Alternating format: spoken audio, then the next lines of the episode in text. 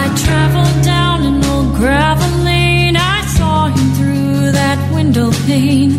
I thought it was love at first sight.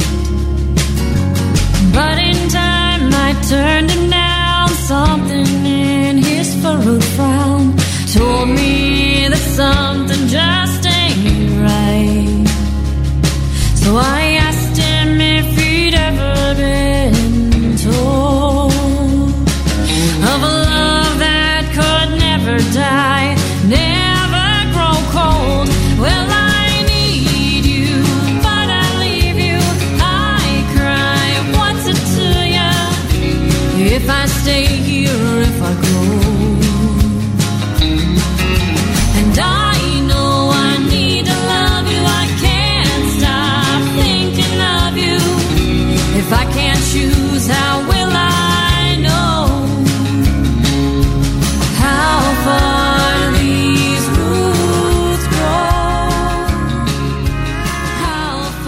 Welcome, everybody. This is Richard Sacks, and you're on Lost Arts Radio. We have an incredible show tonight and a great honor to have Priscilla Romans, who's the founder of Graith Care, with us. And I saw her on Alex Jones's show, and we get a lot of uh, excellent guests from Alex, uh, partly because he, he's got so much to do and everything's set up in segments between the commercials. And we're not, I guess, uh, smart enough and strategic enough to be full of commercials. So we got lots of time and we won't be interrupting. And we want a chance to look deeply into what Priscilla is doing and what her uh, organization's about. And before we get into that, we'll get into her background and then the situation now that even made uh, Graith Care necessary. So welcome, Priscilla. It's really a pleasure to talk to you. Yeah, thank you for having me. let's let's start. I want to bring in people um, who have no idea what we're talking about, not just talking to the choir, so to speak. And so um, let's go back to before you were involved in this and what you were doing and what were the steps that led up to what you're doing now. Yeah, so um, my background is actually a registered nurse. Um, Okay. I was trained in the healthcare field um, up in Illinois, worked for a large healthcare uh, facility. I started out my nursing journey as a pediatric intensive care nurse, taking care of the sickest of the sickest, babies that had half of a heart. Um, Wow. Would come back with an open chest. You could see their heart beating, and we would help those situations um, navigate through through those really really sick illnesses um, and diagnoses that these uh, kiddos had. So my my heart for nursing has just I'm, I come from a family of, nur- of nurses. Um, my grandmother, um, she was actually a nurse, a lieutenant nurse in the Red Cross back in World War II. She actually took care of my grandfather who got shot and wounded in the Battle of the Bulge. Um, They're both not living today, but they come from a um, from people that wanted to serve others um, in the nursing, and of course, um, with him uh, fighting in the Battle of the Bulge. Um, so that just though their legacy, what they left me with is just knowing there are things people need um, to be cared for. And I just, as I did my journey through the healthcare system, I worked in the at the bedside for a long time, and then I got moved to learning how did the healthcare system get paid, and something called utilization review, which was very different because I never knew as a nurse how the hospital these big systems got paid. It opened my eyes to go, wow, this What's is it What's it called again? it's called utilization review. So what happens is when a person goes into the hospital, the first order that a doctor writes is Mhm. very important. It's either going to be observation or it's going to be inpatient. But at that time, back when I was doing this in 2009, there was about a six to eight thousand dollar difference in terms of the first order. And if they got it wrong, um, they would the hospital would have Wow. to eat cost because Now that's a payment from the insurance company.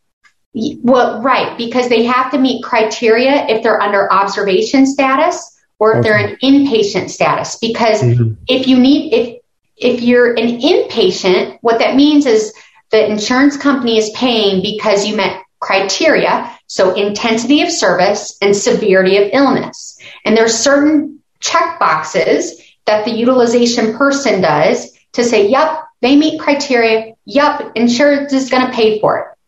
And if you're under an observation status, it's paid differently. And a lot of people don't realize this when they're in the hospital. So it was really interesting to me to learn that to go, well, the patient's never going to know.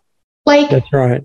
Yeah. So I actually taught residents how to write their first order. So that way, of course, the patient got the biggest benefit you know, for an in-network inpatient status mm-hmm. because it would be cheaper than an observation order. So there was things like that that I learned and then I got moved to running a hospice program, which is for those that got diagnosed with a terminal illness and understood, wow, this is how this is working. Right. I opened my mm-hmm. eyes again going, wow, this is way different. I didn't know this. Okay. I learned it. Great. And then I got moved again to another part of the industry, which is called population health. And what that is, is um, Medicare was paying really big bonuses out to large healthcare systems um, for keeping patients out of the hospital and not coming to the hospital unnecessarily. So there are patients that don't utilize the emergency room efficiently, right? Mm-hmm. And we want to help teach people this is when to go to the hospital you know, and not just going for like a regular checkup because a lot of those costs were being eaten up because they did, weren't utilizing the system appropriately. So we, I work with um, moderate and high risk populations and taught them how to better um, work around the na- the healthcare system. So that was amazing. It was a good experience, and that was right before I left from Illinois to Texas. And I went to Texas in 2017. I got picked up to do some uh, leadership roles to help build a population health program for a large healthcare insurance company, um, one of the largest. And I never seen that side of healthcare. So I said, why not? I'll go look and see, you know, what it's about. I lasted probably, I think it was about six months. I ended up leaving um, and resigning because I got cornered and they were not happy because I was not following what they wanted me to do. I didn't agree with um, some of the things that were happening at the executive level, and patients were never going to know why their procedure wasn't getting approved by insurance. They were going to be in a cycle of appeals, denial, appeals, denial. And that to me as a nurse, I was like, that's sick. These people need, want these procedures, but insurance is denying them and they don't even understand why they're being denied. So that was eye opening. And then my last gig before I decided to leave the full corporate world is I help run 29 state Medicaid programs for state governments here in the United States uh, for their waste, fraud, and abuse. Um, basically, those that use the Medicaid system, uh, estates, probate, there are a lot of waste that are happening within our government agencies. So my job was to identify what was the waste, fraud, and abuse and to try to bring money back to the Medicaid program so that way it could fund um, and take care of those at that income bracket. So mm. really eye opening. Um, I got frustrated though in the corporate world. I never felt like the real patient was really getting what they really needed to know. So my wonderful husband, um, in 2019, um, as we led up to 2020, um, I kept getting this itch like I need to do something different. I'm just not happy. I feel like there's more I can do. And um, we talked about, you know, me, me, stepping out and doing advocacy and helping people because I knew so much of how to help navigate. And right. people call me all the time and go, Priscilla, my mom's in this situation. What do I do? I'd say, okay, do these three things. Call me back let me know if you need some more help. That's all. I would just do that all the time. Right. And um, so we launched Graith Care in March of 2020, not knowing how it was going to spiral out of control with this so-called pandemic. Um, and we didn't know that the vaccine push was going to happen and the remdesivir that's pushed in the hospitals. We didn't know this was going to happen, but I'm a big spiritual person and I believe that God did open this door at the right time in March mm-hmm. of 2020. Right. Um, and it was just me. It was me doing this on the side of my corporate job and I just did it a little bit at a time, but then I got really, really busy. People mm-hmm. were handing my name and number out and I resigned from my corporate leadership job in the beginning of uh, the spring of 2021. And I had to start finding other people like me to join uh, Graith Care. And now they're all advocates on the team, and people come to us every single day asking for help, whether it's COVID, whether it's a new cancer diagnosis, maybe it's um, Alzheimer's, Parkinson's. They're confused about the 20 medications they're on from the pharmaceutical right. world. Um, we don't care what the healthcare issue is or what age. We just say, all right, let's go to work for you. Let, let's make things happen. Mm-hmm. So there are a lot of questions that come up from that. It's a really essential role, you know, because most of the people in the system as patients have no idea what's going on. And it's a matter of completely blind faith in authority, right? Just the credentials. And they don't understand. And what struck me a lot is that what if people knew the natural alternatives to uh, to the drugs that, which are called medicine, but basically they're toxic chemicals for the most part, yeah. called medicine, right? And in almost every case, they cause usually more long term problems than they solve, and that that's not in the awareness of most patients at all. So correct, correct, and a lot of people come to us for that in particular because really? now okay. now they're starting to open their eyes and ask more questions. So what we call this is like a co uh, partnering, um, a complementary. Um, we want to. There's a way to use allopathic medicine and yeah. alternative natural, but you have to understand how to bridge the gap because mm-hmm. if not, most people go, "Well, you're a conspiracy theorist." Right. And, you know, so there's there is a individualized plan of care that each person needs for their own body. That's why one protocol or a single payer system is nothing but bad news. Right, right, right, exactly. It's just efficient from a corporate point of view, right? Oh, it's very efficient for them. Mm-hmm. They just have to hire robots. Right, yeah, that's where it's going. Mm-hmm. Interesting. Robots are already doing some surgeries and things like that. yeah, I'm okay if they do my laparoscopy procedure. They do, I mean, they do a great job. Yeah, they don't make mistakes usually. Right. I mean, there we can utilize technology to its greatest benefit, but we need to be aware as humans that those things do fail. And mm-hmm. the person in the white coat doesn't know all the answers, doesn't know you, and doesn't know your God given DNA. Only you know that. Right. And um, so people have to be empowered to advocate for themselves. And when I say they don't know how to do those things, that's when they need an advocate. Right, exactly. And you mentioned cancer. It's not just um, COVID, right? All kinds of things. Yeah. Oh, it's all sorts of problems. Yes. I mean, talk about the cancer industry alone. Most mm. people, they get, they get a diagnosis, they fill a lump and they go, Oh, there's something not right. Okay. They mm-hmm. call their doctor. Doctor gets them in and says, Yep, we need to investigate that. We need to get you a biopsy. Right. I say, wait a minute. Whoa, whoa, whoa. Slow up. First of all, that person needs to know that a, the biopsy is an option. It is not mandatory. Insurance does drive that because of how insurance pays for things. But many times, if you can get it surgically removed and then the pathology, I would question getting a, a, a biopsy if it's still in you. What if they did that biopsy and whatever, whatever was in there spread right because of the biopsy? Yeah.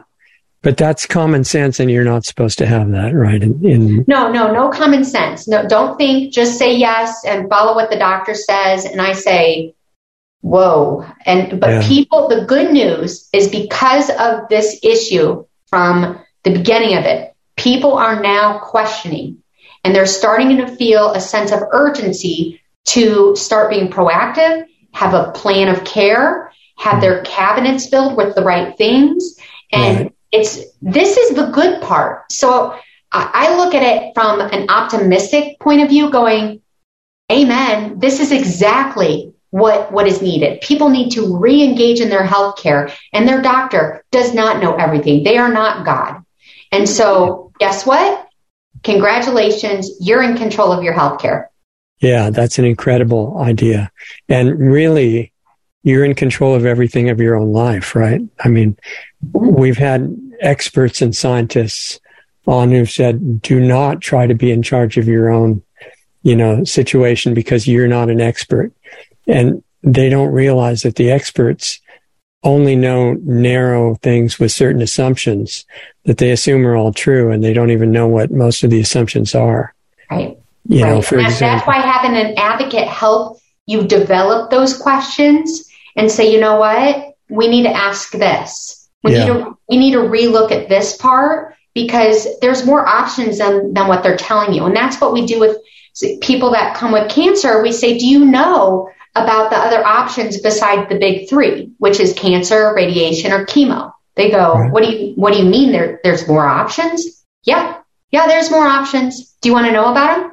Mhm. And some people go, no, that's that sounds like a conspiracy. I said, okay, Yeah. well, when when you're ready to know, know about it, let me know because I got a whole host of stuff in my bag I can tell you. Exactly.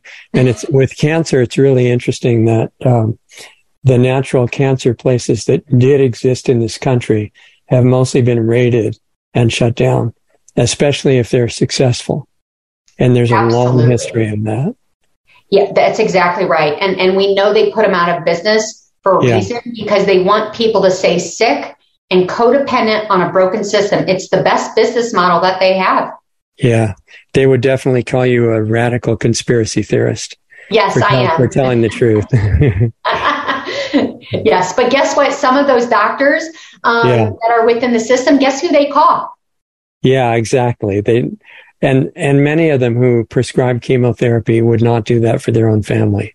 That's correct. It's interesting. And they, they've, they're in a really tight position because if they try to do that and tell the truth, they can lose their license. That's right. That's right. Right. They have to be very, they're controlled. And until these physicians and nurses start to break free from the controlled system, they are going to do more harm than good because they can't tell patients certain things. We've had these conversations when we're advocating for people and we've Yeah. had physicians out of these hospitals. They'll leave the hospital on their way home and call the advocate and say, Wow. how did how did you know to ask that? And one of them in particular in mm-hmm. 2020 told me, "I am so glad you told the patient that because I can't tell them that, but because you did, I had to tell them. I had to inform them." Right, right, right. Well, are they allowed to inform them? Like, are they allowed to let them know that, uh, and I'm sorry to look down, but your picture's down here and the camera's up here. So, Oh no, that's okay. um, are they allowed to tell the patients the truth that most of them die from the chemotherapy, not the cancer? Well, they don't. Most of them are indoctrinated in the system, right? Mhm. And they, they worry about their own backs and their own financial. Who's paying them? Exactly. It- and they're, I don't know. big. Yeah, I don't know their their hearts and desire, but any physician who started out, they really wanted to do good. But once they Right, learned right. what the model of the Medicare medical system is, it came from the Rockefellers. And when you Yeah, understand right. their controlled opposition as to why they wanted doctors to only prescribe pharmaceuticals, right? And Yeah.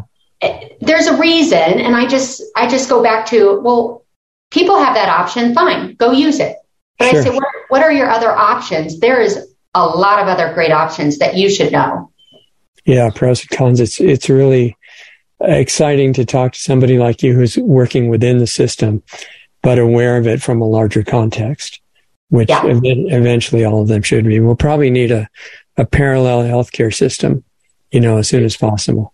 Right? well we're going to it there people are already doing it they're they're not even paying for their regular health insurance anymore they're going cash price because think about it a Right. lot of the good things that people need insurance doesn't even cover so why keep paying Most of them, yeah. why keep paying fifteen, sixteen thousand dollars a premium to get really crappy care anyway? Right. And a lot of the really powerful good things are not that expensive. No, they're not. Are you guys aware of a place called Hippocrates Health Institute in Florida? No, I'm not. Mm-mm. Well, when we have time, I need to tell you about that because um, as part of my work in the university uh, that I was involved in, I interviewed their cancer patients, and many of them with terminal cancer, uh, 10 and 20 years later, that were fine. And they're not shut down yet, but they're under attack. And they, they have a lot of conventional doctors helping them. So it's hard to shut them down now, and they're big. but that would wow. be a good resource to know about because they yeah. do they cure these people uh, similar to what Rudolf Breuss was doing in Austria. Mm-hmm. You heard of him? Yep. The story is tens of thousands of uh, advanced cancer cases were cured by Rudolf Breuss protocol. Um, most of them people doing it on their own, so it didn't cost anything, and a lot of that is being used similar by Hippocrates in a way that people can deal with it. Yeah. That's one that's not shut down yet. But there's yeah. a lot people can do on their own. Uh, yes. When people find out about you, uh, what are the steps that they go through to get involved? Yeah, so um, when clients find out about um, what we do here with advocacy, they can call from anywhere, whether it be in the States or international. We have an international advocate as well that understands wow. those cultures. Wow. Um, so that's been really great to be able to serve um, even overseas. Um, and people just come. They go to, um, they can download the, the QR link um, that we have if they see the screen here, or they can call 469 864 7149. They can call. Um, they'll leave a message. Um, Jennifer will give them a call back. She calls back everybody. Or they can text. Repeat, repeat the number once, please. Yeah, it is 469 uh-huh. 864 okay 7149 7149 great and they just call or text they say this is my problem um, and then uh, jennifer will do a screening with them um, to match them with the right advocate because there's particular needs we've got pediatrics Right. We've got all the way to seniors, and we have advocates that have certain backgrounds. So we do what's called a match. We're like the matchmakers. Uh-huh. And then Jennifer will ask, do you want to start off with 60 minutes? Do you want two hours? So we do bundles, either 60 minutes, two hours, four hours, or eight hours. All the pricing is on our Graith Care website. That's G R A I T H care, C A R E dot com. Mm-hmm. And what people do is they literally can click enroll now on the website. It takes them a minute to fill out their information. They can pick out the type of advocacy help they want. And we call them that way too. So there's, they can call, text, and they can enroll online. We make it really easy. It is an out of pocket service. Um, insurance usually doesn't cover this because right, we tell them right. how to be successful. yes. And, Terrible um, business model for them. Yeah, we, we I, I, the one thing is a lot of people. It was, it was really hard for me to start this business and to have people pay for it. But what I learned is when I had a client call me back, um, uh, early on, he called me back and goes, Priscilla, I would have paid way more for you. He mm-hmm. goes, mm-hmm. I have never gotten this help ever. And his cancer is gone. That was from that client. And he is still a client of ours. He'll call when bumps pop up or he's got a question for his mom. He calls his advocate and we wow. help him. So wow. it's a membership. So people could start out with 60 minutes. They could use that 60 minutes over a couple months. They could use it on that same day. They get okay. to decide when they want to trigger and use their time. And and how do you do it? Is it Skype or Zoom or some format? Uh, like it's usually it's all it's all over the phone. Um, we do do face to face visits if the client wants us to come to see them. Um, you know, there are some of those situations if they're within the area and they go, "Can you come do a face to face? Can you come to the hospital with me and right. uh, be in the ethics meeting?" Yeah, we we can do those things. You would do it even if they're far away, right? If they pay for it. Oh yeah. Yep. We, I just had a client today. Uh, she's on the East Coast. They said, can we fly you in? I said, yeah, it's, it's on the service agreement if you guys want. I mean, it is something that they will pay for. Um, right. but it's an option. If people want this, guess what? We do it. We figure it out, but we could do most of the work all over the phone. Okay. Okay. It's really exciting. I mean, we should talk a little bit about the COVID situation since that's still happening. And, and from what I hear, uh, it's about to restart if they get their way. Yeah, it's already restarted. We have hospitals that are, um, we're getting reports from that their emergency rooms are getting full, their ICUs are getting full, um, and they are COVID diagnosis. I don't know if they were vaccinated or not, or if they've had shedding components, but right, there, is, right. there is something happening. Um, and that just started within really the last 24 hours. Um, before I got on this phone call, um, our voicemail was getting full text and online enrollments um, just shot up within the last few hours. Wow. And so um, my intake specialist is um, extremely busy. Can imagine. Now, before the vaccine started, there were certain areas that had uh, outbreaks of syndrome patients where they couldn't get oxygen into the lungs and the lungs worked fine. But that barrier between the blood and the uh, capillaries in the lungs and the oxygen itself, something was blocking that. And there's a lot of different ideas about what that was. What do you guys think at this point? Yeah, so when people have respiratory distress um, with these and with initial triggers, um, it was just because they weren't getting the right treatment off of the bat. Um, that that was it was they were giving low dosing of steroids. They needed the higher dose. Mm-hmm. Um, they needed a nebulizer. Uh, budesonide or Pulmicort is a really good option to use. That helps what's called the cytokine storm that's happening in the lungs. The mm-hmm. inflammation that happens within the lungs creates the respiratory distress. And if you don't get that under control, that's where people need higher amounts of oxygen. So one of the ways to decrease that issue is, of course, you, we, we can get oxygen to the home. We can get a uh-huh. nebulizer. We can right. get, there's stuff we can do right in the home. We do that all the time. And people go, I don't have to go to the emergency room. Uh, yeah, you probably don't want to go to the emergency room. If we can mm-hmm. avoid it, Let's yeah. avoid it. Yeah. Um, so, so it's the cytokine storm, in my opinion. Um, I, I, do think this is a bioweapon that has been used. It was created with gain of function, and yeah. this, it, it, this is very nefarious as to what happened. I don't. I'm not a scientist. I just use common sense, and I say, okay, they're having respiratory problems. We need to address that because we, we go with three things in, in my training airway, yeah. breathing, and circulation. Right. And you got to right. get that airway under control because you can't do anything with the bleeding and circulation if you can't breathe. That's so right. there's ways of we focus. I come from an, uh, a background in intensive care. So you have to address primary issues first in order to get to the secondary issues. Mm-hmm. So we focus on those things. We help and collaborate with physicians all over the country, um, even with the worst ego doctors that you could ever imagine. Mm-hmm. Um, we've dealt with them. We've fired them, and uh, I really hope some of them never go back to practice. yeah. Sounds exciting. It's so exciting. When the vaccines got started, there was a whole new issue because now with so many people having had them, there's all kinds of reactions. I mean, hundreds at least have been listed of different negative effects. What are you able to do for people in that situation? Yeah, so we're getting those. We've gotten teachers, nurses, physicians, um, grandparents that were told they were high risk. The family was split. Some families said, no, I don't want to have my parents get the vaccination. The other part was like, we, we have to, we, they're high risk, they're seniors, uh-huh. they went got it, and congratulations, they've got issue after issue after issue.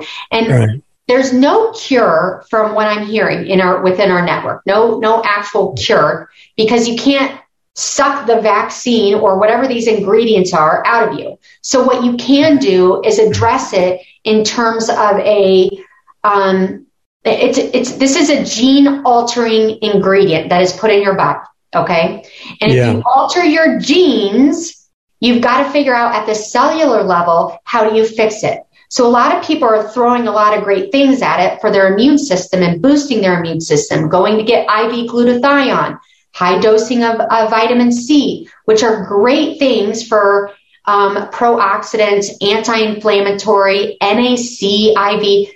These are great things we can suggest and find options for people, either a mobile unit to go to the home or to go to an office if they can get out of their home. There right. are ways to mitigate some of those issues. There are also deep detox that you can also do too, as well as getting a swab for what does your current DNA look like after mm-hmm. post vaccination and addressing what is going on on your DNA for the analysis and being told, here are some of the, the, the deficiencies that are popping up that you need to address because if you don't address them, what's going to happen is it's going to turn into advanced disease.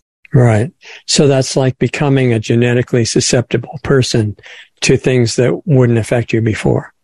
Yeah, yeah, they changed their they changed their altered their DNA. So right. I I can't I don't the one thing Graith Care does not know that your audience needs to know I don't write prescriptions and I don't diagnose. It is not my licensing. I am an advocate. I just happen to know a whole heck of a lot of things that I can help navigate. So it's like going to a good mechanic and you're like, my car's having issues and you trust that mechanic to not screw you over, right? right and to tell right. you the truth instead of fixing everything in the car, right? right? So that's what a good advocate does for you. So I'm going to be able to provide, or my advocates will say, these are some of the options you need to know about. And your current doctor is probably not going to tell you those things because he's the one that told you to go get the vaccination to begin with. It's a conflict of interest for them to tell you you have a potential vaccine injury. That's right. That's right. In addition, most of the doctors now are being told by computers what a diagnosis is and what the treatment is. oh no, we've had that conversation. There was a resident. Oh, this was too funny. I literally, I knew it was going to pop up on their screen for the, for, I said, what's the diagnosis? And he told me, I said, let me guess what you're going to do. And I told him, and he goes, how'd you know? I said, because I know it pops up on your screen. I said, yeah. and he goes, what? And I said, yeah, I think there's probably another diagnosis we probably need to look at. What do you think about this, doctor? He goes, hmm. oh, that's a good option. I said, yeah, don't you think? He goes, yeah, that'll be good. I said, great. Can you put it on the chart? He goes, yeah. And then I said, okay, wow. so you put that diagnosis on the chart. Can we get this order for the patient? And he goes, oh my God, you know what to do. I said, yeah, because everything is driven from the diagnosis that they just gave you because that's how insurance directs your care. It's insurance driven care. It's not individual, individualized patient care. So the model has got really screwed up. So if people don't understand how to navigate that, honestly, you're kind of screwed. Yeah. And, but you're finding some doctors are actually, uh, shocked into thinking, wow, maybe we could do what makes sense instead of. Oh, yeah. They love it. Oh, I had one doctor go, well, that was a really good idea. Thank, thank you for doing that. And I was like, yeah, I just, yeah, I think it's a really good option, right, doctor? And I knew what he could and could not say, but I knew how to help him enough in order to advocate for my patient. Because at the end of the day, I don't work for them. I work for my patient. And right. I've got to be smart enough of how to protect them the best way I know in order to get them out of that hospital and back home. Right. And not be killed in the process. That's right. And ideally, I mean, the doctor is supposed to work for the patient too, right? It just yeah, uh, yeah, yeah. They don't. They don't. They work for the healthcare system. They get paid every two weeks. They get paid the same way. And you know what? These hot these doctors in these hospitals don't even make that much money. People think these doctors make a lot of money. They don't mm-hmm. make a lot of money. I'm telling you. And their and their malpractice. I mean, they yeah. just need to go back. They doctors are not business people. They follow orders. They got told right. in medical school. They have no clue what to say for your nutrition. Honestly, some of them absolutely suck. And remember, some of the medical doctors that are your doctor in front of you, they graduated last in their class. So there's that too. They're still medical doctors. Yeah, exactly. Um, it's come a long way from being a common sense type system based on experience and intuition and insight before, you know, you mentioned the Rockefeller Foundation.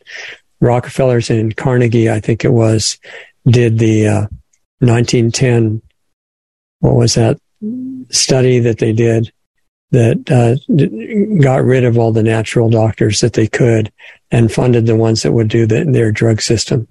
And their brilliant idea was if we could dominate medicine and have the medicine make people sick, that would be fantastic. Yeah. We would never run out of income. Yeah. No, they will never run out of income if people continue to buy in to their lies.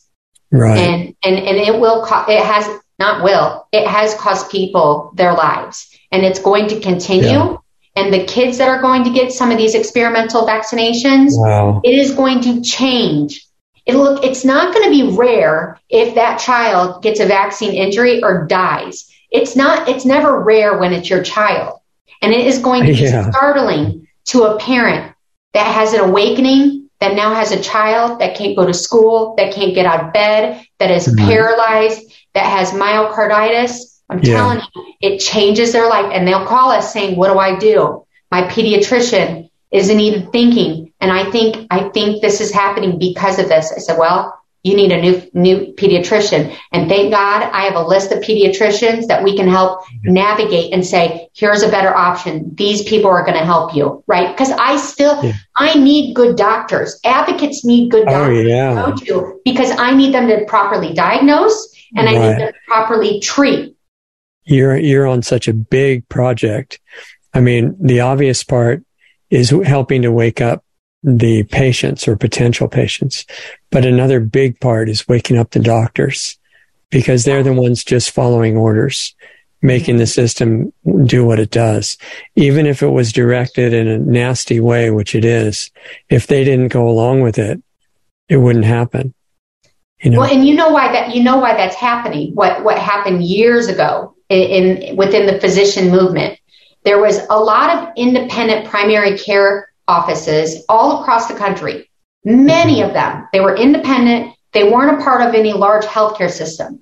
What right. then happened is these large healthcare systems were like, oh, we want to make it easy for our patients. So we're going to go and, and make, have all of these independent practices, push them out and say, you better be with us, large healthcare system, because right. you're, you're, you're we are your referral source. We are going to refer patients to you because you're a part of our network. It's going to make the patient experience awesome. You're going to be all connected on this amazing epic EMR system that many right, right, right. We're going to be all connected. It's going to be fantastic. We're going to be like a family.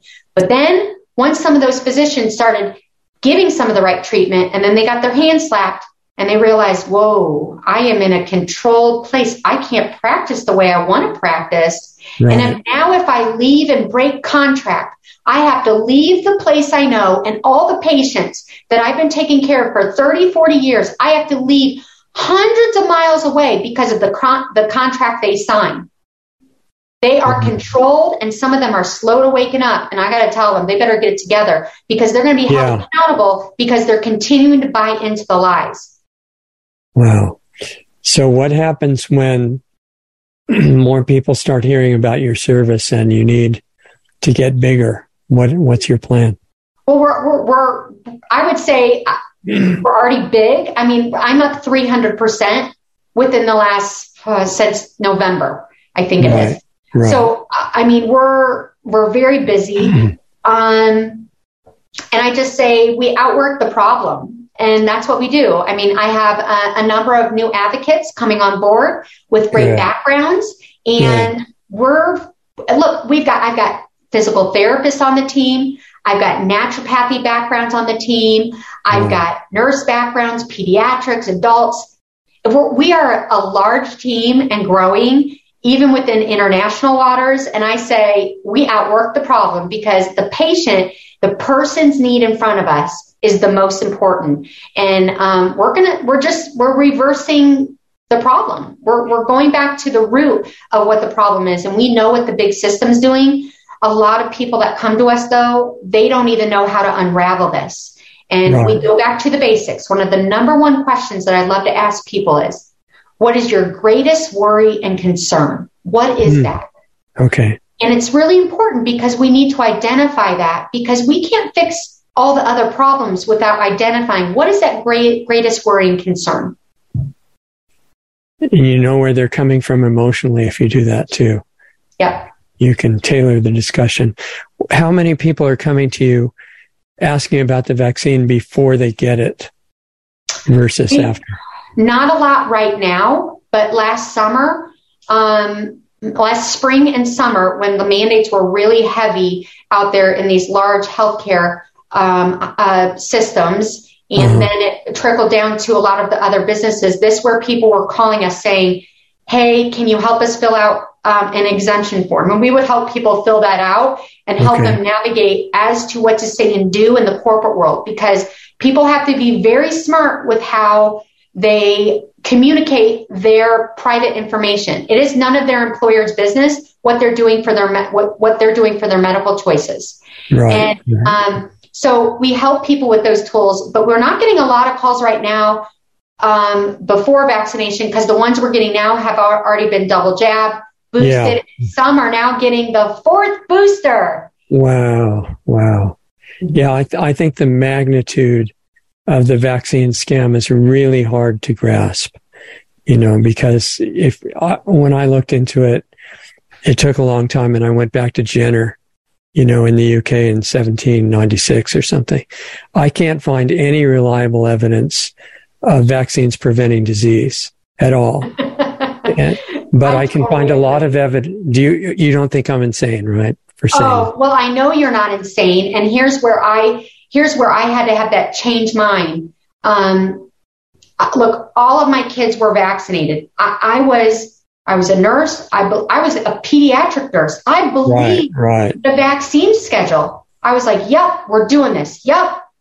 But as soon as I, all of this pandemic stuff really started to open my eyes going, wait a minute why are we doing this? Okay, wait, what is safe and effective mean? What do you mean, the science? Oh, you know, yeah. so I've I've had it's like I'm in a recovery program in, in itself, yeah. unraveling yeah. In the midst of trying to do this work, going, Oh my God, I can't believe I believe this. And I want to tell people to have hope, even if you're running into nurses and physicians that are brainwashed I believed everything the system told me years years ago. Yeah. I did. And it's not it's not called brainwashing, it's called education.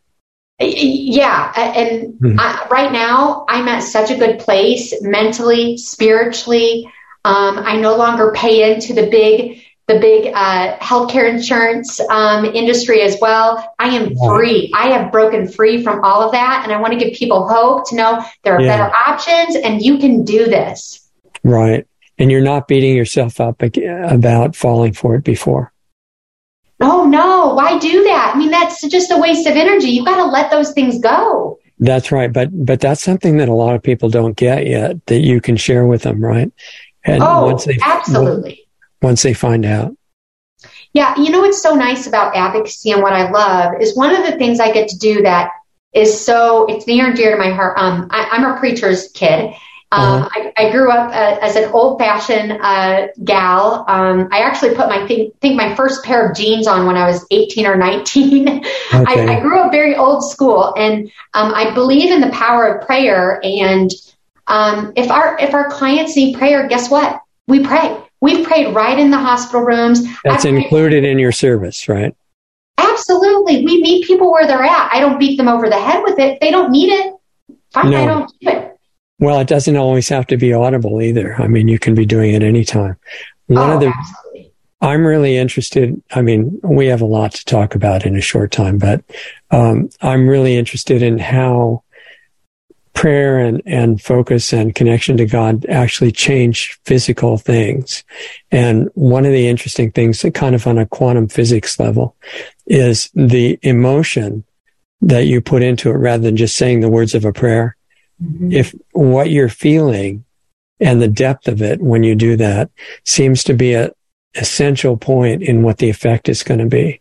And there have been experiments done with this where if you're able, and I know this is a hard thing to actually do, but it's really worth it. I, I think we need to is if you can put yourself in the feeling of something already done instead of saying, please give it to me, please give it to me, because the energy on a frequency level that you're putting out is saying, I don't have it.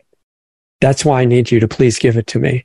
Whereas if you say, uh, and not just say the words, there are no magic words, it's the feeling in it. And you get the feeling out of practice. This is already done. And how do I feel that this is granted? And that emotion is totally different. And that's what's talked about moving mountains and things. Well, and, and you and you said the right word. It's frequency. And what people yeah. need and what I've discovered over the last couple years is people have low frequency and high frequencies, mm-hmm. okay? And right. if they have a low frequency as well as a, a, a pH that's acidic, actually right. that is more prone to advanced disease right. and anything else. So if you have a very a low frequency level, you, there are ways to correct that. and speaking positive. And I, like I tell, like I, that, a few weeks ago, we had a client come to us uh, very sick. Um, she was a, a, nurse actually, and probably had had shedding. She did not have the vaccine, but she had worked in the facility. She was very sick.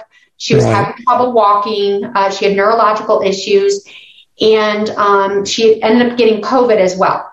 However, you want to label what COVID is, you know. Right, so, right, um, she, one thing she said, I could hear it in her voice. It was very negative tone. It was mm-hmm. very, everything was very negative. And like I said, despair and things like yeah, that. Yeah, it was despair. It was my life is over. And I said. I'm going to ask you a question. Do you want to live? That's a really goes, important question. She goes, uh, oh, nobody's asked me that. I said, well, what's the answer? Do you want to live? She goes, well, yeah. I said, honestly, I'm going to tell you right now you don't sound like you want to live. Right. And if you want to live, you need to start speaking it. You need to start. It, it is that manifestation of those frequently frequency levels. That's and, right. And it is so powerful. Even if you're not a prayerful person, say things like, "I'm gonna get better. I'm gonna feel better today. I am mm-hmm. going to take all of my supplements today. I am. I am gonna do this." You and, can say you're not praying, but those are your prayers. Exactly. But a lot of people aren't comfortable with those things. So that's the transitional phase that ad- good advocates do for people. Um, some of my advocates are not uh, like me with that. I just come from that background. I'm very comfortable in that. Yeah. And that's where we say we have to meet people where they're at because we're getting some very fractured people coming to us. They're broken. Yeah. And, and so that's where they need somebody to get them back into the mindset of, look, you are in control of this mess. Here's some things you can do. Let's get back in control. Because think about it. When people are in more control, their frequency levels are higher. When they feel out of right. control, they just, they can't even focus. Yeah. It's so exciting that you know all about that and frequency, like you're not saying, frequency. You know, what's that? Most people wouldn't relate to that. It's a really deep issue. And I think if you're looking for a way to repair DNA and fix incurable things, and I mean, the mRNA, synthetic mRNA is not the only ingredient in the shots. They're designed to be so destructive. But I think if you don't have a physical remedy, like, you know, take this herb and it'll fix the whole thing, which is not realistic in this case. Um, frequency gets to the foundation of everything. And I think if we get good enough at projecting it, you know, which means we have to start by letting it into us, into our consciousness, right? And kind of take over. And then whatever that is, you, you shed that and direct it. And I think that might overcome even the worst bioweapon. I haven't demonstrated it yet, but I think that's probably going to be the answer. Yeah, it's a it's a it's a large combination approach. So I give yeah. people. We've had a lot of people call us because t- people tend to get fixated on one thing. Okay, so right, I'll give you a couple right. examples. They one example is when a person's in the hospital, they got diagnosed with COVID, they're in respiratory distress, they need high levels of oxygen, they put them on yeah. the COVID protocol, and right. of course the doctor goes, "Well, remdesivir is one of the things we use to help you." And that right. patient knows because they've been educated, oh, I don't want that. Okay. So uh-huh. they feel like, oh, yes, I, yes, I'm not getting remdesivir. The doctor knows this is great. But then they get the next medication that's actually not good for them. Right. right? There's another line. And I say, people, stop focusing just on remdesivir. This is the whole picture here. Right. Right. Like it's not over. So that's one instance from the hospital perspective. The other is ivermectin. So we get yeah. calls and they'll go, I'm not feeling very good. I've been taking ivermectin. I'm like, right. okay, what else are you doing? What's the dose? Uh-huh. How often are you taking it? Right. And I'm like, well, I took it last month. And I'm like, how much do you weigh? And I said, do you know the guidelines of this off-label medication? And they go, no. I said, it's not a magic pill. I said, you got to take it the right way, the right mm-hmm. dosing, and you've got to do with the multi drug approach and the multi supplement approach that's going to be effective to kick right. that COVID in the butt so you avoid a hospital visit. And they go, well, nobody told me that. I said, yeah. well, look, stop getting fixated on one thing. Right. And and that attitude of, of single focus is not as prevalent if the frequency goes up. Yeah. They'll be yeah. more open to common sense. Well, yeah, and that frequency, you know, I tell people like a good example is like, you know, you like, let's say um, you go to a concert and you're like, this yeah. concert's gonna be awesome. You're around a ton of people, everybody's jumping up and down. You've got this, yeah, like, you're like energized. You're like, this is amazing. All these people are just they're they're excited. They're going for it. This is this right. is the best. That is high frequency. That's what you should feel like. That's exact. That's what you want to learn to generate. That's what you want to learn to generate. Now, what I tell people, even even my my teenagers, I'll ask them. I'll say, "Well, tell me, how do you feel with the group of friends that you're with?" Yeah. And, and, there was one group that was actually very negative, and I could get, I could grab that from my teenager, going, you know, you seem really negative after you're done like hanging out with them. Yeah. And I said, but this other group you're going to, man, you're like so jacked and energized. Mm-hmm. And I said, do you feel that too? And he's like, actually, I, I do. He goes, I actually kind of felt dumber being around some of these other people. And I said, right. yeah, those probably aren't the people to hang out with. That was brilliant. You know, you notice the the symbols that they're selling on the shirts and everything, the satanic symbols and the skulls and all.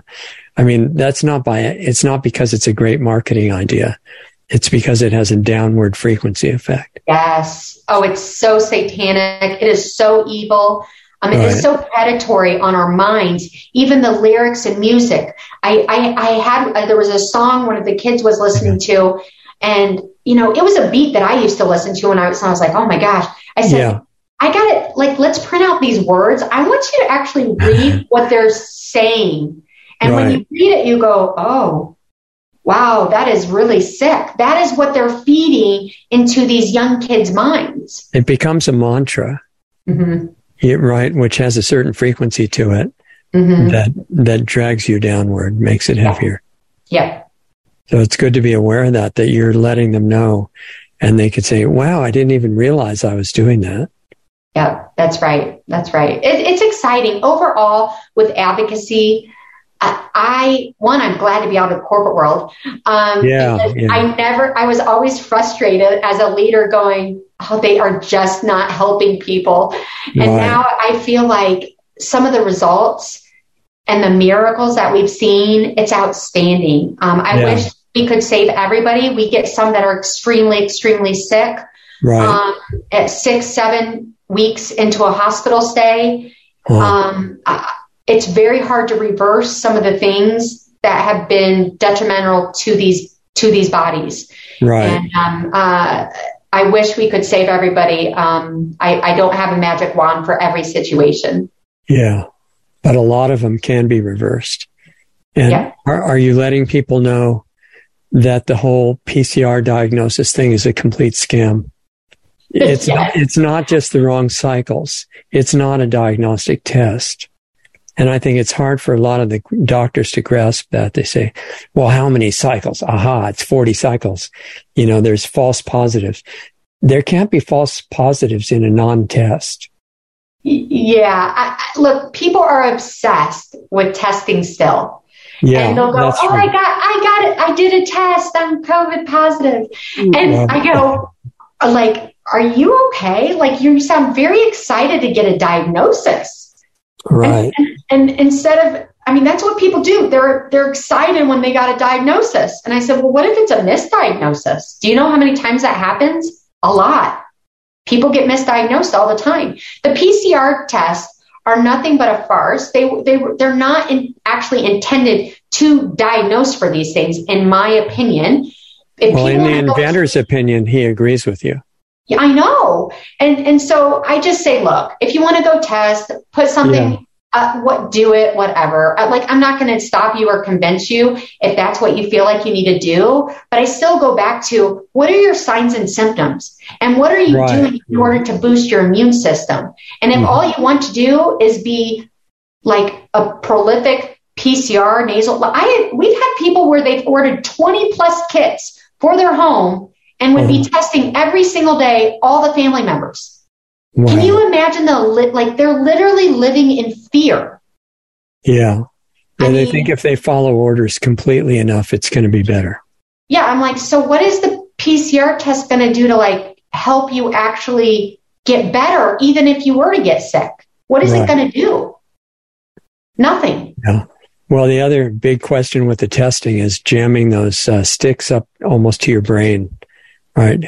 Cribriform plate, that Yeah. barrier. Yeah, the ETO and some of those, um, uh, some of the things that they're saying is on some of these swabs. When people look at it, um, I've seen it where under under the microscope, you can see stuff.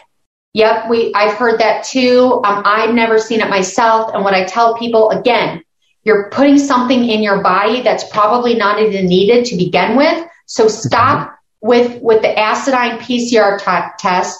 Go back to your what signs and symptoms are you having, right? Make sure Right. you're doing the right thing for your immune system. If you are having respiratory distress, you need to hop on it before you get so sick. And we have yeah, to try to yeah, resolve that because people that do get very low oxygen um, saturations at some point they're going to become at high risk for strokes blood clots a lot of other issues so people need to get the necessary uh, right treatment early on um, because if you delay your care it's going to be a lot more costly and i'm not even talking about the financial aspect i'm talking about your life right. Are you saving people in some cases from uh, being killed by ventilators? Oh yeah, oh yeah. We, I mean, we know how to. Uh, um, you know, you could go to our Rumble channel. Um, Okay. Graith Care has a Rumble channel. We're putting testimonials. There's a, a couple stories on there. Um, uh, one of them is the sheriff um, Jones um, out of a Texas uh, area. We we were their advocate. They've given us uh, rights to be able to talk about their story. But he was when he we initially got him up and going. He was on a ventilator for a very long time. If you look at their Wow. case, uh, he was on a very high PEEP setting. This hospital wouldn't even place in an arterial line, which we can get better information from to help advocate. They Right. were they were not doing the right things. Um, we That's impressive that he survived it. yeah, he survived. He's home. We just did a testimonial. He talks about um, he's at, at home on oxygen. Um, he's still very weak. He still has a lot of things that we're helping them with uh, Right. for their transitions of care because not only do you need to get out of the hospital safely, but there's things you need to understand what to do to keep yourself out of the hospital. When you get these sick diagnoses and you've been in the hospital for months, you are at high risk for readmission. You don't want to go back to the hospital. Yeah, good point. Um, yeah, that's that's good. To, had he had vaccines? No. Wow, that's good. So that gives him a better chance. Yeah, we, we had to do some, um, the, the PEEP was so high. Uh, what I'm saying by PEEP, on the ventilator, there's a PEEP number and they, they can range kind of like five. Sometimes it- it's as high as 16. Um, you want a low PEEP number is what you want. Um, but what the, this, these people, this pulmonary doctor kept doing, they would leave the PEEP at 16. And as soon as we heard that, we said, how long has he been on that for? They told us, I said, his saturation and his numbers, we need to drive that down. You're going to start to blow out his lungs. He's going to need chest tubes next. And guess what happened? The next morning, blew out his lungs. He had to have chest tubes. I think he had Wow. multiple chest tubes because of this issues, because of the high peak pressures. He didn't need a high peak. His numbers did not, his numbers did not require that. But Why don't you people- Why don't you explain what PEEP means? So the, the peak pressure is in the lungs. It's going to help keep the lungs open and expanded. Okay. You So need a a- higher PEEP um, for, for more expansion. Remember, when you have a COVID diagnosis, remember that cytokine storm we talked about? The cytokine storm is that inflammation happening within your lung fields. That has to be calmed down because if it's not, your lungs are going to continue to scar. Kind of like if you were to ride your bike and fall, you get a scar on your knee and it gets hard and it's really, it's really tight. That's what happens in your lungs when you're so sick and you've got this inflammation. So you get this scarring and your lungs become really stiff. They're not nice and pliable when you're breathing. When people are sick for so long and on a ventilator for so long, their lungs get get very stiff. Well, one of the ways that people they help with the oxygenation is higher PEEP levels. But this individual at the time, he didn't need those PEEP levels. There was no vital sign or indication. The doctor would just not budge. Well, we fired him. we fired him. People and, don't know they can do that. Yeah, yeah. I mean, they can fire. We fired him and we got a better doctor. That next doctor weaned down. We got him adjusted. He got, you know, the trach. Um, and we were able to get him uh, moved to a rehab and got out of there. I mean, there's a lot of issues still that he's going to have to deal with, and you can watch the video and see how his malnutrition is. It, right. I mean, his legs, there's there's not a lot of muscle mass on this because, he, and you look at his before pictures as he was a sheriff. Right. I just, it's unbelievable what happened to this gentleman, and he is a true testament to that inner strength to staying alive. He had the will to live.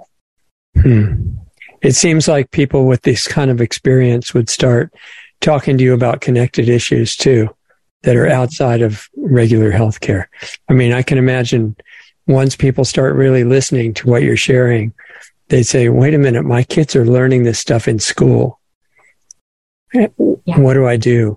Yeah. I'm, I'm well, sure people must have brought that up. Oh, with the, with the schools alone, I mean, here we're on the bridge um, of kids going back to school here for the fall. Right. And, um, a lot of parents, we got a call earlier today. Um, a mom decided that she was no longer going to do any vaccinations for her kid. She said, she said, you know what? I've been researching this now. I don't want it. She goes, I went to my pediatrician office. I needed them to, to fill out the, um, to sign it for the religious um, forms for the school. So that right. way the school then could say, yep, they can come. We see the waiver. The pediatrician called the mom back and said, well, you know, we're not going to sign it. We need to talk to your minor child about why she she doesn't want vaccines. And the wow. mom goes, what? Like, what are you going to do and talk to my minor child? They're trying to normalize this. That's right. That's right and they're making it normal. They're going to fear what they do in these counseling sessions uh-huh. is they will fear the parents to go, you know what? If they get, if they don't do this, they, here's, they could get very sick. They never talk about the adverse reactions of these or the potential seriousness of these, right? right. But and it's not even, not even true that it's going to keep them from getting sick. Well, well, correct. And we, we know that, but these parents are starting to shift their, their frame of mind, but they're trying to get these yeah forms for their kids to go back to school. Right. And she goes, Well, I don't even know what to do. She goes, They won't let my kid go back to school if I don't get this sign from the pediatrician. But what do I say to the pediatrician? I said, You need to be very smart about how you proceed next. Because the type of pediatrician you're going to see is within a large healthcare system. And guess what that large healthcare system sets? They set the pace for all those pediatrician offices to meet certain requirements of all their peds patients, they need to hit certain what's called a value based thing in terms of we have so many of our pediatric pedi- pediatric patients that are vaccinated. Well, a lot, of the, a lot of the pedi- a lot of the pediatricians make most of their money on vaccines. That's that's correct. It's really amazing. But, well, it, it's it's it, again, it's controlled, and what I told her is you need to be very careful with how you proceed because what happens if you look like you're non-compliant or you're refusing something, uh-huh. they will track it on the electronic medical record, and right. every large hospital in in America is on an EMR system. They yeah. track the non-compliance people, and guess what? I my personal thought on how they're going to track that and use it, it will end up feeding into a social credit score. They'll go, oh, these people didn't get their vaccines. Yeah, oh, yeah, yeah. These people didn't fill their statin medications. Guess what? We can't allow them to go shopping.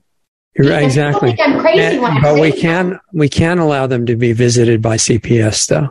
That's correct, and that is exactly why the, these parents need to be very sharp and they need to advocate for for these kids because if they get place in the CPS system, there's been some really bad, bad, bad things that are going on in those situations. Yeah. And I would say you need to do everything to protect your child. Right. I totally agree. And if you have one of those counseling sessions where they talk privately with the child, it's a great chance to tell them they're the wrong gender too. yeah, let's let's confuse the child more. I would say you should never allow a conversation to be had with your child without you present. And, yeah. and and they need to defend their child. There is no conversation that needs to happen at that point with them requiring that. That is absolutely even with the parent present, it's dangerous because you've got an authority figure telling the child that mm-hmm. the parent is wrong. Yep. That, that's that, that's exactly right. And um, for me, and what what I've done, even with my own children, I called the school and I said, "Are there any vaccination clinics that are going to be presented um, at the school? Do you guys have any information on that? I would like to just ensure. Right. I would like. I want to know. My kids still go to public school. It's it's great school. Everything's good. But guess what? I don't take anything for chance. It is you can't. the parent. A, a lot of the private schools are corrupted at this point. Yeah, yeah. Look, probably it's best for me to homeschool my kids, but um, you're a little I, busy. Yeah, I'm a little busy, and um, we've we've we have taught our kids. There's only two things to control in life. It's our own actions and our own attitude. They uh-huh. understand uh-huh. what is their backup plan if a teacher says X, Y, or Z. Right. They, we we we do these exercises because you should be preparing your children for things. Yeah, exactly. Because the government is pushing this stuff now too. And the government is following orders from above it. And they're getting, that's why they push Drag Queen Story Hour and all these, uh, gender change clinics and all the things you can do now without your parents knowing. Yeah. It's a little different than Mr. Rogers, right? With the sweater. I think Mr. Rogers was better. Yeah. right. Who knows? He could have been. He could have been part of that. What what they call unless it. he was undercover, right? Right. He's probably CIA anyway. yeah. Yeah. Well, I just think it's fantastic what you're doing, and it should lead to a big um, acceleration of the change to an alternative civilization. And it sounds like you would know somebody named uh, Michelle Routon. I love her. She is amazing. She is. I, I met her after I moved down here to uh, Texas, and yeah. I am so thankful for some of these patriot warriors out there. She is the go-to person for birthing plans. I wish right. I would have known her when I had my four kids. She yeah, is, exactly. anybody should get a hold of her. They can do a phone consult with her on a birthing plan. I send people to her because I trust her so much. Good, good. Yeah, she's been on the show multiple times, so I thought she was great. Oh, she's amazing. You she's guys sharp. would be na- you would be natural allies, I think. Yeah, we, we we are we are. We decided that we're probably too much alike to really like totally work together because we're so type A strong women yeah. individuals. But we we we'll, we connect and say, hey, do you have anything for this? Do you have oh, anything good, for this? I mean, good, good. We have to come together. We've got to unite. So, what's the um, bottom line for somebody to remember out of all this stuff if they're feeling pretty discouraged and physically bad? And you know, when your body is bothering you, it's hard to have a high frequency, great attitude. And they've got all these authorities saying, if you don't do A, B, and C, you don't care about your family. You know, you're a terrible person and uh, forget about all the conspiracy theories.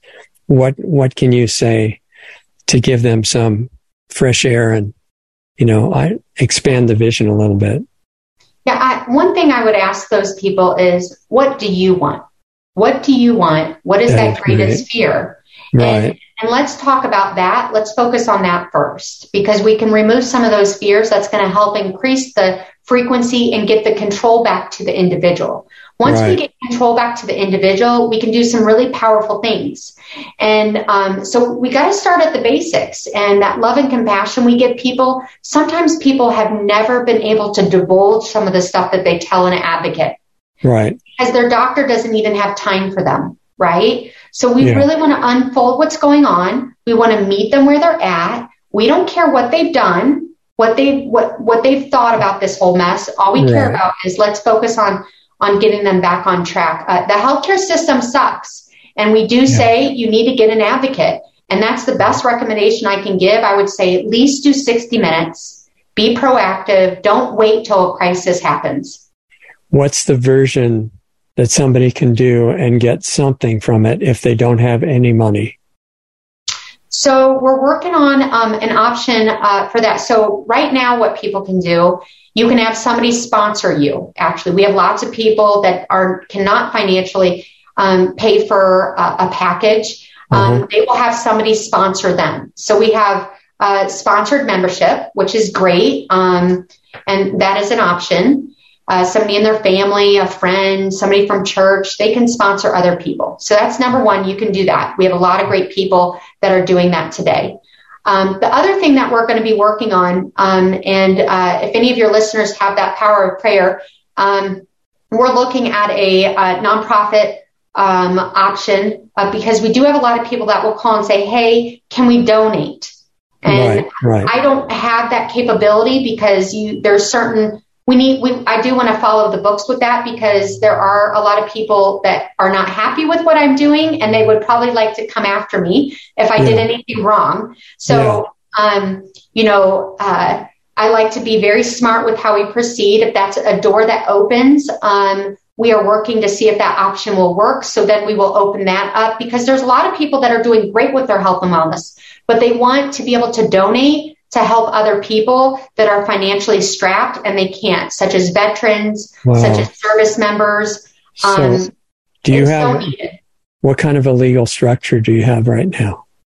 Um, I, you know, I've got an attorney, I have a CPA. Um, we've had some great people that we've actually helped that actually um, knew this was something, and they've come to us saying, "Hey, we want to we want to help you look at this option." So it, I think it's just one of those God things because I actually mm-hmm. tabled it um, a handful of weeks ago. I said, "You know what? I I don't I just don't have the time." Or the energy to do the right thing with this yet. Right. We will go after this when the right door opens, and I, we're I looking, wonder, looking at I that. I wonder if you might uh, eventually benefit with a nonprofit structure a 501c3.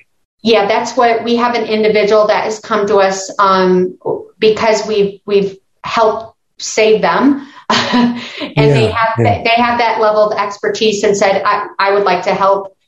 I would like to help look at this option for you. I understand how these things work. So okay. we're, we're going to look at it because we do get a lot of calls like that. And, um, the burden is really real. I've given a ton of I've probably done a lot of free advocacy, um, right, but. I've got to stay financially viable as a small business owner um, mm-hmm. In terms of taking care of my overhead and being able to pay my advocates. Because the one pe- thing people have got to know is when I started this, one of the things I was determined to do was to not get a business loan in order to start this business. Mm-hmm. So I have used my own money um, to fund this business and get it started. And um, I've got a family of six and a dog, and I'm just doing what I think is the right thing to do. But I'm trying to not rely on the big system. I'm trying to just just do the right thing, and I think God will open the right doors at the right time. Yeah, for sure. I mean, everything is a God thing when you boil it down. Yep. So you'll know.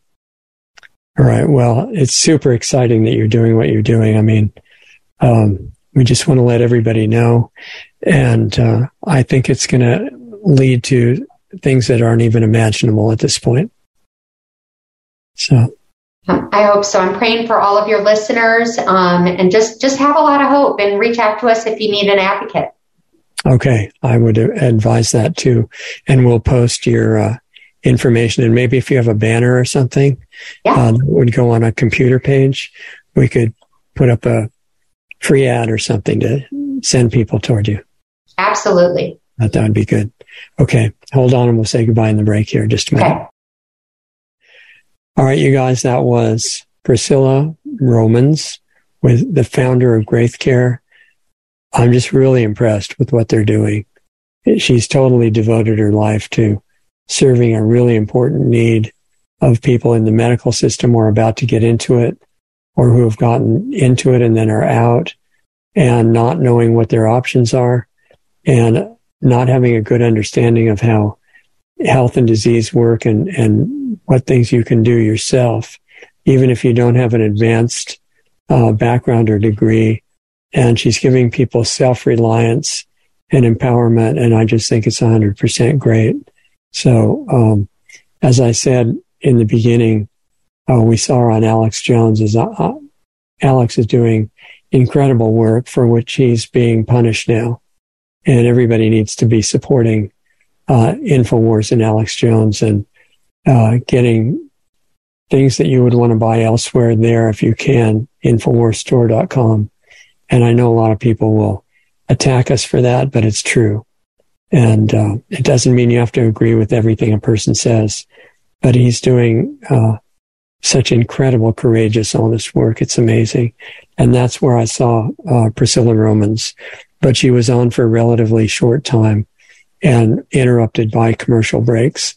And we're not using commercials on this show. So I wanted her to get into more depth and uh, be able to say as much as she wanted to about the service that she started. Um, I did not get to ask her about uh, what to do to sign up as a potential person for her to hire. You know, if you had a great background, understood things beyond the allopathic realm, but a strong allopathic background too, and you wanted to work for Graith Care, uh, if that was me, I'd be getting in touch with them. And she said to email them. I guess there's a contact form on the site, graithcare.com, G-R-A-I-T-H care.com and use the contact form, get a hold of Priscilla. And eventually I see, um, as long as she survives the attacks, it's going to get really big. And she's going to need a lot of extraordinary people working as advocates. So that could be uh, emerging as part of the new civilization where people actually care about each other and are working for their own benefit and everybody else's at the same time. So I just really appreciate what Priscilla is doing. I hope this video gets out to as many people as possible and that you'll share it widely. Um, as always, stay in touch with us at lostartsradio.com. And as Priscilla agreed, which was kind of a fun thing for me, she agreed that this is a frequency and consciousness issue. And no matter what belief system you have on the intellectual level, when you get down to living up to what you believe rather than just say, look, this is what I believe. Everybody else has to agree with me. Becoming the good part of what you believe and then sharing it just by your presence is the most powerful that I've ever encountered from people that do that. And they're greatly appreciated and they change, they change your life just by being in connection with you. And they can do it at a distance. So I think ultimately in response to the evil that's happening in the outside world right now and the plan of the global rulers who are above the level of government, whose names you have not heard, um, that it seems clear to me after a lot of investigation that they're after total destruction and extermination of life. They have the opposite uh, belief system to a pro-life attitude. And um, they're very well entrenched. They've gotten into almost every position, power position in governments and corporations around the world at this point. So I don't see some kind of violence or force as being what's going to help. I mean, that usually, even if the, the force is initiated with really good thoughts behind it, it, it, up to now in history, it's kept the same cycle going of one side killing the other, and then they get revenge and kill the first side, and the people remain in slavery, which is not a great option. So I think what Priscilla talked about in terms of frequency and consciousness change is not only essential, it's the one unlimited factor that could turn around not only the effects of the shot, but the effects of the crackdown on life. So I encourage you to start by becoming aware of the frequency that you're carrying around. It's a real thing. It's not a belief. It's actually happening. And just like a, a cell tower, you can't see it projecting 5G frequency, but it's real and it's affecting all life forms down to the bacteria and, uh, trees and humans and animals and birds and everything.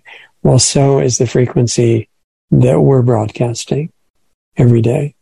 and you're doing it right now. And it depends on how focused you are, how relaxed you are to let it flow through and what the emotion is. And this is the same thing that's being used at a very high level to put fear into the atmosphere of our planet, you know, beyond just the physical gases that are in the atmosphere. And people are picking this up without being conscious that it's a, uh, even a possibility. And the good thing is that you can use this on the opposite side to put grace and I guess grace and love and compassion and caring for others as if they're you, which they are. Um, and clarity and self empowerment, all those have frequencies, just like Priscilla was talking about. And as long as you're projecting those now and all the time, day and night, might as well become aware of which ones you're uh, transmitting and make sure it's the ones you want and then making those stronger. There are ways to do that. That's what we're involved in in Planetary Healing Club, which you're welcome to join us if you want to do it that way or work on your own. You don't need anybody. It's just a supportive environment that's directed that we've uh, set up at planetaryhealingclub.com. So you're invited to that. Um, there's also a lot of free content on lostartsradio.com, uh, posted as often as we can. And the Voice in the Wilderness videos are coming out fairly frequently at the moment. Um, so hopefully you benefit and give us feedback of what you'd like to see addressed in the Planetary Healing Club meetings or in the uh, Voice in the Wilderness videos, uh, guest ideas, general feedback, questions. We may not have time to respond to all of them, and I really apologize for not responding to every email I want to, but I'm running out of time most days. But give us the feedback. We look at all of it. If you have resources and want to keep us on the air, we do take donations at lostartsradio.com. Donate button near the top of the page. And there's a subscribe star button that does the same thing. Uh, they're both good. And we need to keep going and we're not doing the commercials. So that's very helpful. And those of you who are doing that, uh, you're deeply appreciated. So thank you. Main message is beyond donating to anything, take care of yourself because what you become is transmitted automatically and affects the whole world. So it's really true. It's not a belief. It's happening. Take advantage of it and we'll see you here next time. Introducing Lost Arts Radio on Subscribestar.com. Just go to subscribestar.com slash Lost Arts Radio to find our rewards program offering 10 different giving levels starting at just 5 bucks a month. We offer incredible value for any rewards level, from extra monthly interview videos not available publicly to subscription based Planetary Healing Club videos once, twice, or three times a month, to private counseling sessions with Lost Arts radio host Richard Sacks, to tech help with me, Doug Diamond. We even have one option where you can be the star on Lost Arts Radio as our guest on a specially produced show just for you. We conduct an interview with you and broadcast it to our growing network and listenership. Our subscribe star levels are one of a kind and offer great rewards for any budget. Please help support Lost Arts Radio. We can't do it without you. With increasing censorship on many of our channels, we really need your support today to keep doing what we're doing. As Richard says, we're not even at survival level yet. Lost Arts Radio has three weekly shows. Lost Arts Radio Live each Saturday night at 7:30 Eastern, 4:30 Pacific, which is a live stream currently on multiple platforms in case we get banned from some of the larger ones. Right now, we're on Facebook Live, Twitch, and DLive. You can access these broadcasts by going to www.lostartsradio.com/live for all the links to those channels. The Planetary Healing Club meets right after Lost Arts Radio Live at 9 p.m. Eastern, 6 p.m. Pacific on Saturday nights. And our Sunday show with guests airs at 9 p.m. Eastern, 6 p.m. Pacific on Sunday nights on our Blog Talk Radio channel, our YouTube channels, Facebook pages, and on Brighteon. Be sure to sign up for our free email list just in case we do get banned on big tech's platforms. It's just a matter of time, really. They don't like the stuff we talk about, and they do not want the truth out there. In fact, they have already attacked us numerous times. Join our free email list so we can let you know where we are and how to access our shows. The sign up button is right on the top right on most pages of our website. The best starting point for all things Lost Arts Radio is our main site, lostartsradio.com, where you can find the hottest news selection videos that we curate just for you. Those are on the homepage and added to daily, as well as articles and breaking news about information you really need to know. Our show archives, the 10 most recent shows, are right on our homepage, as well as our Blog Talk Radio page at blogtalkradio.com slash lostartsradio, or just click the All Things Radio Show tab right on our website. We're in the podcast directory on iTunes, and all of our shows, except the banned ones, are on our YouTube channel at Lost Arts Radio. Our Brighteon page is really taking off, and we often have editors' picks videos right on their homepage. Visit brighteon.com slash channel slash Lost Arts Radio.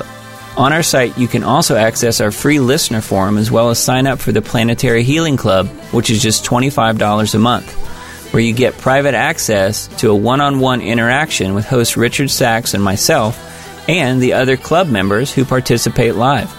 More info can be found at planetaryhealingclub.com. We're providing solutions in there to make the world a better place. Come join us. Stay tuned because up next, you'll get to hear a really great song by an independent artist that we're doing our best to support. Go to lostartsradio.com slash music for the full list of all the great songs and bands that we spin on our audio-only podcast shows. If you're in a band and want to submit a song for consideration for airplay on Lost Arts Radio, visit my website at diamonddiscaudio.com for more information about the music placement, mastering, and mixing work that I do. Thanks again for listening to and supporting Lost Arts Radio. We love having you as part of our family to learn, experience, and grow with.